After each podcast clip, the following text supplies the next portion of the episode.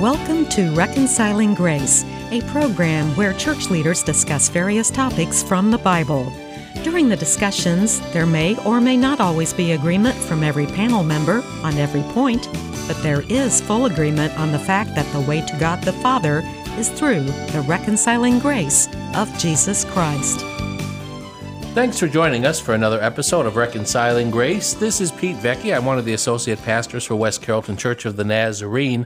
On our panel today are Vicki Cundiff. Vicki is one of the associate pastors for Countryside Church of the Nazarene in Lebanon, Ohio. Mick Wells is here. Mick is part of Wells of Salvation Ministry. He has been such since 1980. He is also one of the co hosts of the Cross Connection radio program. And you know, folks, we're missing Steve Wilson today. Steve and his wife are uh, enjoying a little bit of time away, and we want to wish them God's blessing and refreshing and renewal. We expect Steve to be back with us uh, soon. Probably not today or with our next program, but Steve is scheduled to be back with us soon, and we want to wish Steve all of God's best. And we're going to be sharing today a topic about, I guess the best way to put it would be the prosperity gospel. Mick, you're going to be the one sharing the basic outline here today. Would that be a good title? Yeah, I think so, although I believe it is a misnomer. Um, many of you listeners have heard about the prosperity gospel. I personally don't believe, after peeling back the banana here, that it's a gospel at all. Gospel is good news. This is a movement. Uh, the prosperity gospel is a movement across uh, Christian ranks, and it's not confined to any one denomination or, or group of folks. But I do think it's worth our time in examining some of the basic tenets of the prosperity gospel. We're going to look at some of the problems with it. We're also going to point you to scriptures which talk about uh, how God wants us to prosper. Now, you will find the word prosper in the Bible, but a fair reading of scripture, comprehensive reading of scripture, I th- don't think you'll be able to tie it to what's labeled a prosperity gospel today. This gospel is a what I would call kind of a fur-lined mousetrap. It can be very appealing to our basic materialistic natures. And so we can fall into it easily. We can fall victim to it easily. What really matters in reconciling grace is serving God and what does God think of this thing? And so we're going to take a look at what it is and what it isn't. I saw uh, you know, aside from scripture, once in a while I run into a quote that I really like, whether it's going to come from a daily calendar that you tear off or or even a fortune cookie. I, I once read this quote says the man who has everything wants two of everything. And i thought that's pretty good. That would explain people who are head over heels into the prosperity gospel. Mm-hmm. yeah i've heard that kind of thing said before not in that particular way but I can't remember who said it, but I think it was a very rich person who was asked how much is enough, and his answer was something along the lines of a little bit more than you have. A little bit more than you have, and that's I don't know if it's a truth or a truism or or what, but uh, certainly resonates with a lot of people because we never seem to be satisfied unless we're seeking God and what He gives us in terms of blessings. Materialism simply will not give us fulfillment. Well, I'd like to set the context for this with a couple of scriptures. And Vicki, would you share with us to start off with the words of Jesus from Mark chapter 8 and verse 36? What good is it for someone to gain the whole world yet forfeit their soul? Okay, thank you, Vicki. The I, I think this is one of those verses that has had a profound impact on me. And when I look at in the entertainment world all the people who die with millions of dollars that would have given them up just to be anonymous in this world, um, it's just simply not worth it. We never get enough. We never have enough. That's a basic drive, I think, of mankind, absent being guided by the Holy Spirit and following and seeking Jesus we can gain all those things the world has to offer, And those things we gain simply won't fit into our coffin at the end of it all. We can forfeit our soul while pursuing, pursuing things that won't last, that will do nothing for us in eternity, which should be the focus of our purpose here. You know what I think about with that, Mick, is um, King Tut. Think about when they found King Tut's Oh, tomb. all the things they buried with him? Absolutely, and they brought all those things so that he would be able to enjoy them in the afterlife. Well, I don't think he did, did he? Well, except for that Xbox they found in. No, I'm Oh, just okay. kidding. well, that's true. I mean, uh, buried with all kinds of material things, and uh, people would remember him by it, but it, he certainly didn't get to take that to whatever awaited him in the afterlife. Well, let's look at the words of, of Jesus. Uh, well, yeah, it's the words of Jesus in Mark chapter 8 and verse 34. Pete? Then he called the crowd to him along with his disciples and said, Whoever wants to be my disciple must deny themselves and take up their cross and follow me.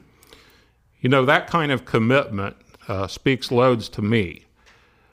Uh, it, it talks about denying ourselves.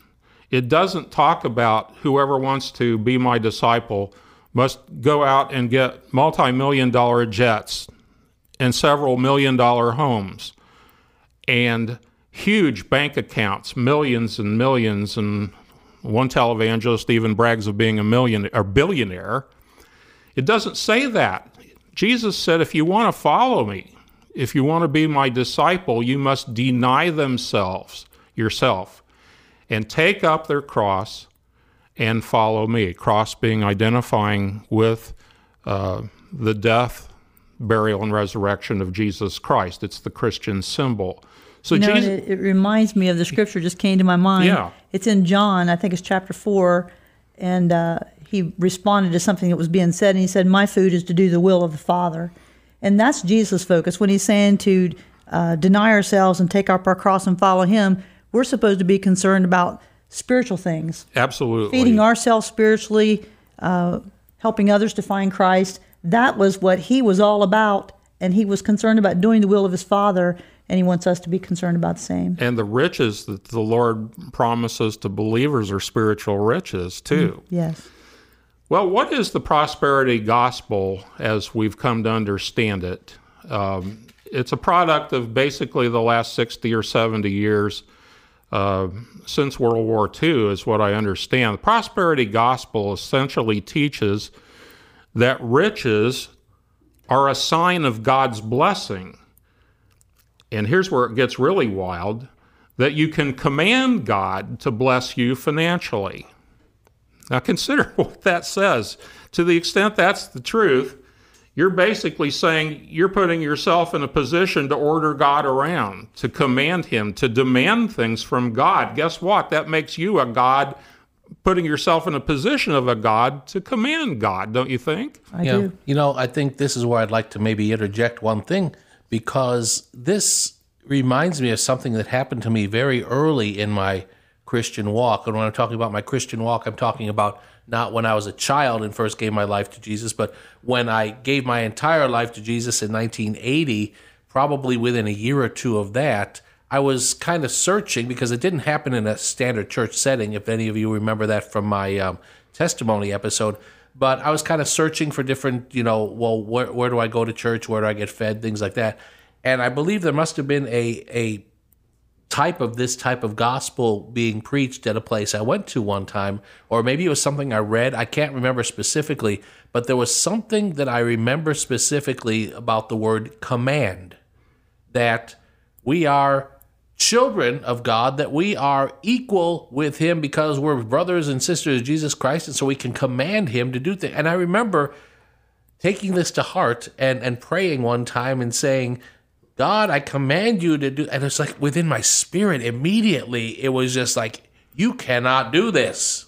You cannot do this. Who am I to command God to do anything? Absolutely. because he is the he is the king i am his servant i am his in fact i think some bible versions even use the word slave and yes i mean those are those are tough words but i have to remember he is sovereign i am his servant He is the boss. I am not. Absolutely, uh, Pete. And uh, very dangerous ground for that kind of thing. I mean, everything we have, everything we are, comes from God. He is worthy of all praise, honor, and glory. Just the thought of trying to demand or command things from God gives me a sick feeling. And I think when you talk about in your spirit, I think it was motivated by the Holy Spirit Right. within you. Well, you know, when people demand and command God to bless them under the prosperity gospel, interestingly, it usually uh, focuses necessarily on finances. And we got to understand that when the Bible talks about prosperity, it's not limited to one one little thing. Of course, God wants us to uh, have enough. Uh, I think of what Paul said. You know, uh, it was very important to me. It says if we have food and clothes, we'll be satisfied.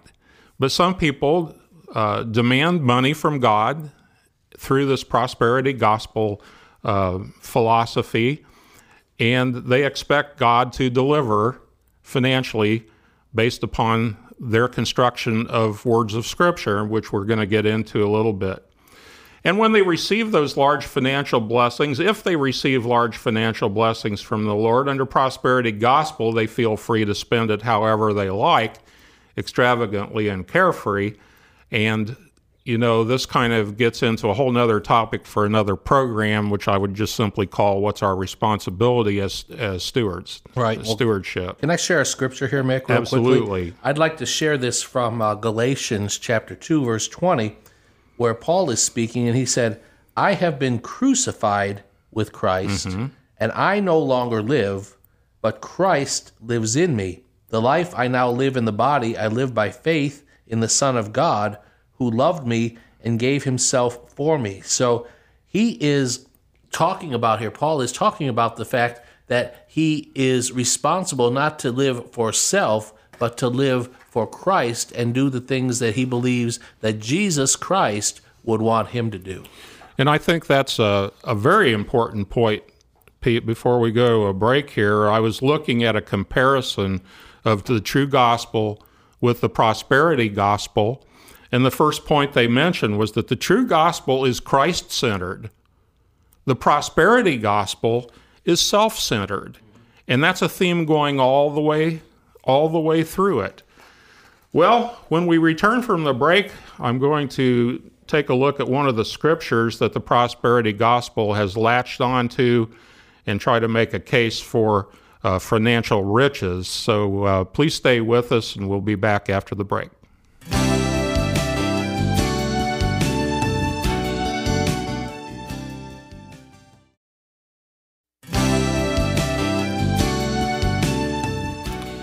Welcome back to Reconciling Grace. This is Mick Wells, and I'm here with Pete Vecchi and Vicki Cundiff, and we are looking at the subject of the prosperity gospel.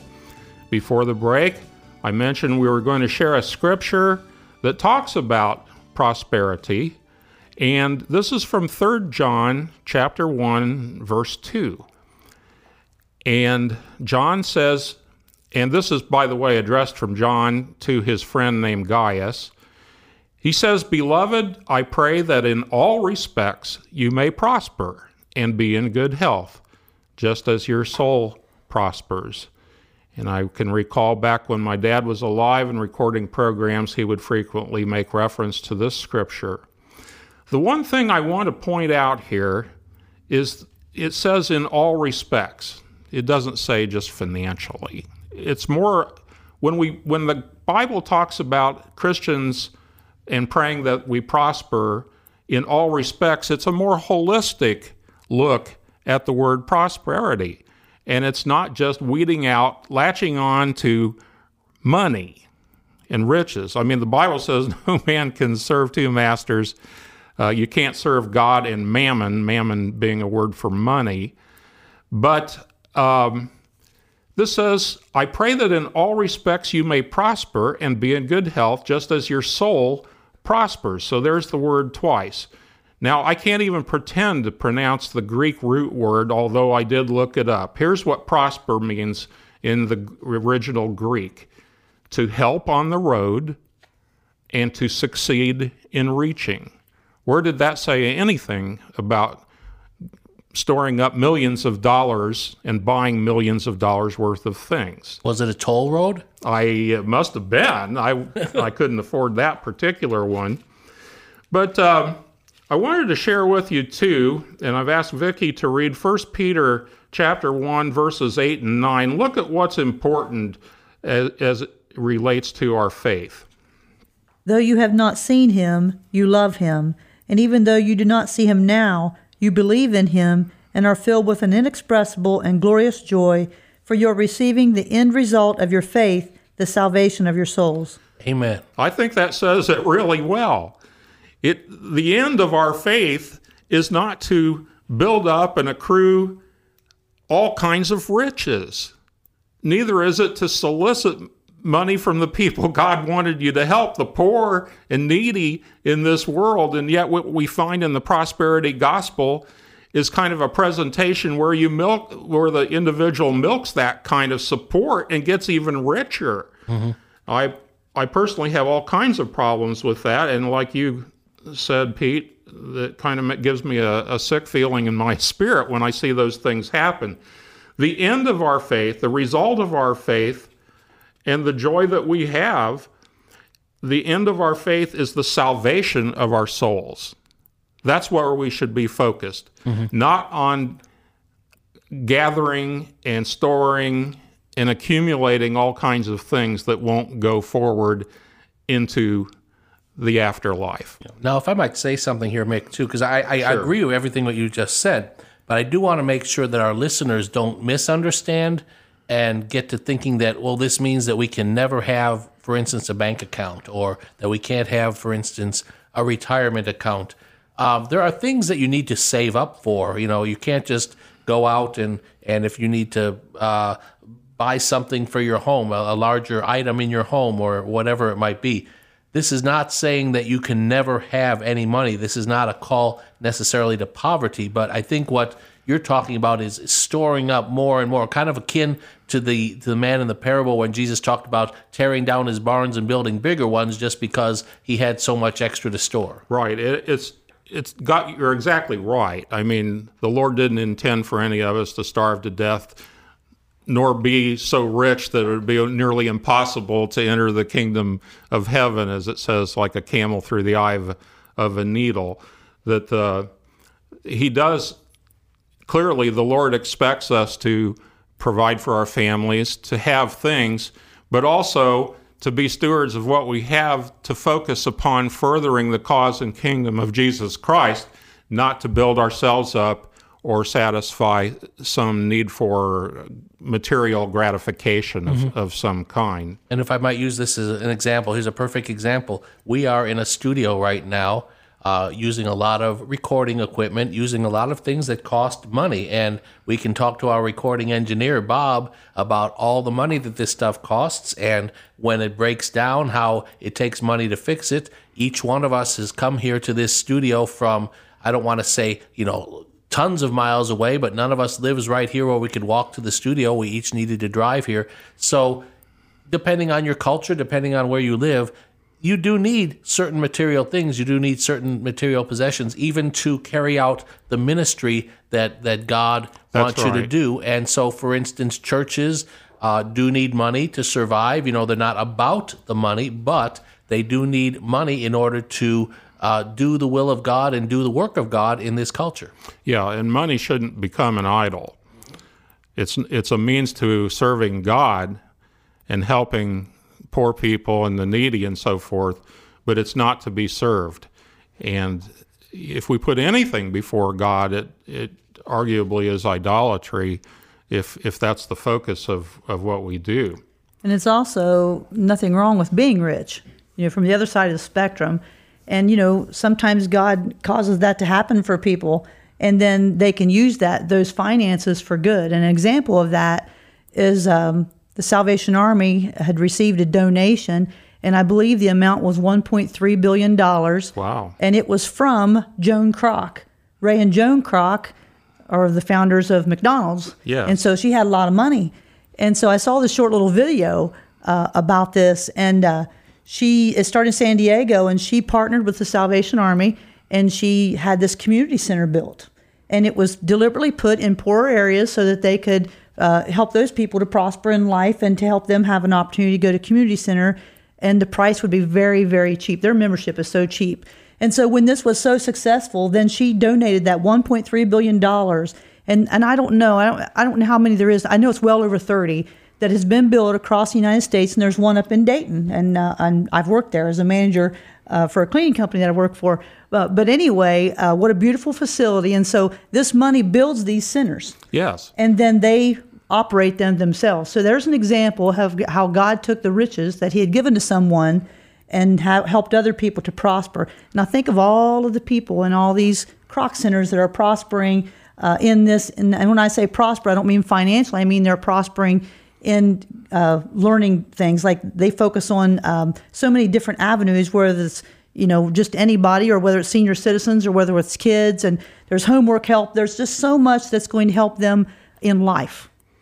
And that reminds me of one of the Bible verses that isn't in the Bible that often gets quoted, which is money is the root of all evil. Well, close. That is not in the Bible. That's correct. What is in the Bible is money, excuse me, the love of money is the root of all kinds of evil. Yeah, it's the attitude toward mm-hmm. money. Exactly, exactly.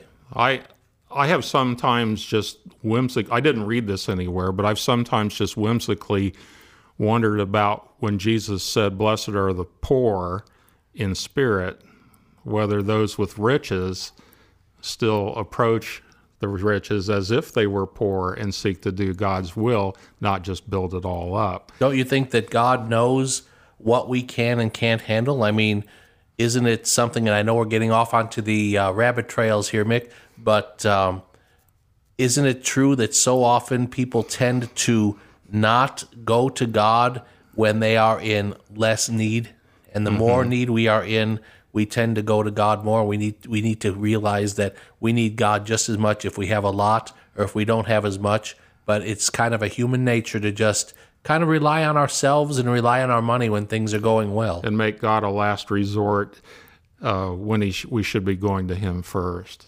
Absolutely. You know, I've uh, found a couple of quotes that talk about prosperity in a balanced way. Now, these aren't out of the Bible, but I found one source that says, um, and with respect to the verse I read, that I pray in all respects you may prosper just as your soul prospers, etc. This quote says, Prosperity is simply another word for well being. It could be thought of generally, this is kind of a negative phrase here, it could be thought of generally as the absence of poverty, unhappiness, sickness, fear, and adversity. Now, those are blessings that the Lord gives us. I consider those riches when I'm in, enjoying uh, enough to live on, to be happy, to have the inexpressible joy within me the, of knowing Him, and um, the absence of sickness, the absence of fear, and the ab- absence of adversity. Um, but what I'm trying to point out here is I believe that the Bible talks about prosperity not exclusively in terms of money and give me more, give me more, more, more to feed the sense of greed. Prosperity, God wants us to be well in all respects. And if we don't demand something specifically from God, like three billion or zillion dollars, then let's be happy uh, with what He gives us and ask Him what He wants us to do with what He gives us. So, prospering in all respects can include finances, health, happiness, long life, and success, not exclusively any one thing here. And another quote from the financial counselor Larry Burkett, I like this one too, says, Rich or poor, we all have the same responsibility, and that is to keep our priorities straight to commit our work to the Lord, to avoid wasting our lives on things that won't last into eternity, to be good and faithful stewards. That would be a great segue into a program on stewardship. Well, let's look at some of the basic characteristics uh, that are, have come to be associated with the prosperity gospel. I'm going to mention them in rapid succession here. They are basically faith in, in a certain interpretation faith, wealth, and health. Uh, it's been suggested that those three are often associated under the umbrella of the prosperity gospel. Now, here's some differences, though. With respect to faith, instead of faith being the rational trust in the proclaimed word of God in accordance with available evidence, the faith of prosperity gospel adherents is positive thinking and expectation of God's material blessing. Positive thinking, called faith, necessarily results in material blessings if it is sincere. That's basically one of the tenets of this of this uh, movement. So let me just say that uh, that's what faith isn't. Faith is not positive thinking. Uh, Vicki already shared with us earlier in the program that the object of our faith, the end result of our faith, the purpose is aimed at eternity and the salvation of our souls. And elsewhere in the scripture, uh, the Bible tells us very succinctly what faith is. And Pete, would you share that? Yes, that's in Hebrews um, chapter 11, verse 1. It says, Now faith is, I guess that this means that this is what faith is. Now faith is confidence in what we hope for and assurance about what we do not see. So we've mentioned what faith is not and what faith is. The scripture makes it very clear what faith is. Uh, key scripture that Pete shared with us, though faith is mentioned all through the, the scriptures. You know, we're going to delve into this more in, in uh, next program that we record on this subject. We'll take a deeper look at faith, wealth, and health and what the Bible has to say about these things. You may have heard uh, different names for the prosperity gospel that we're going to be examining, and uh, we'll get into those and how the Bible talks about prosperity. We're going to revisit that. Did you know that God's Word actually consistently sets conditions where we might expect that the Lord will respond to us favorably with prosperity. Like to close out here with kind of a advanced look at one of the scriptures that's key to our, what our attitude should be toward prosperity. Matthew 6, verses 31 to 33, tells us Do not worry then, saying, What will we eat? What will we drink? Or what will we wear for clothing? For the Gentiles eagerly seek all these things, for your heavenly Father knows that you need all these things. But seek first his kingdom and his righteousness, and all these things will be added to you. And I think that's a great place for us to end for today. Uh, Mick, I thank you for what you've shared so far, and I look forward to what you're going to be sharing again next time. That's Mick Wells. Vicki Cundiff is here with us. This is Pete Vecchi, and it's just about time for us to sign off for today's episode of Reconciling Grace. May God bless you. Lord willing, we'll be back with you again next time.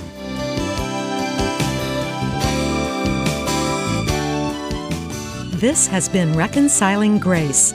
Join us again next time as our panel discusses biblical truths centered around the reconciling grace of Jesus Christ.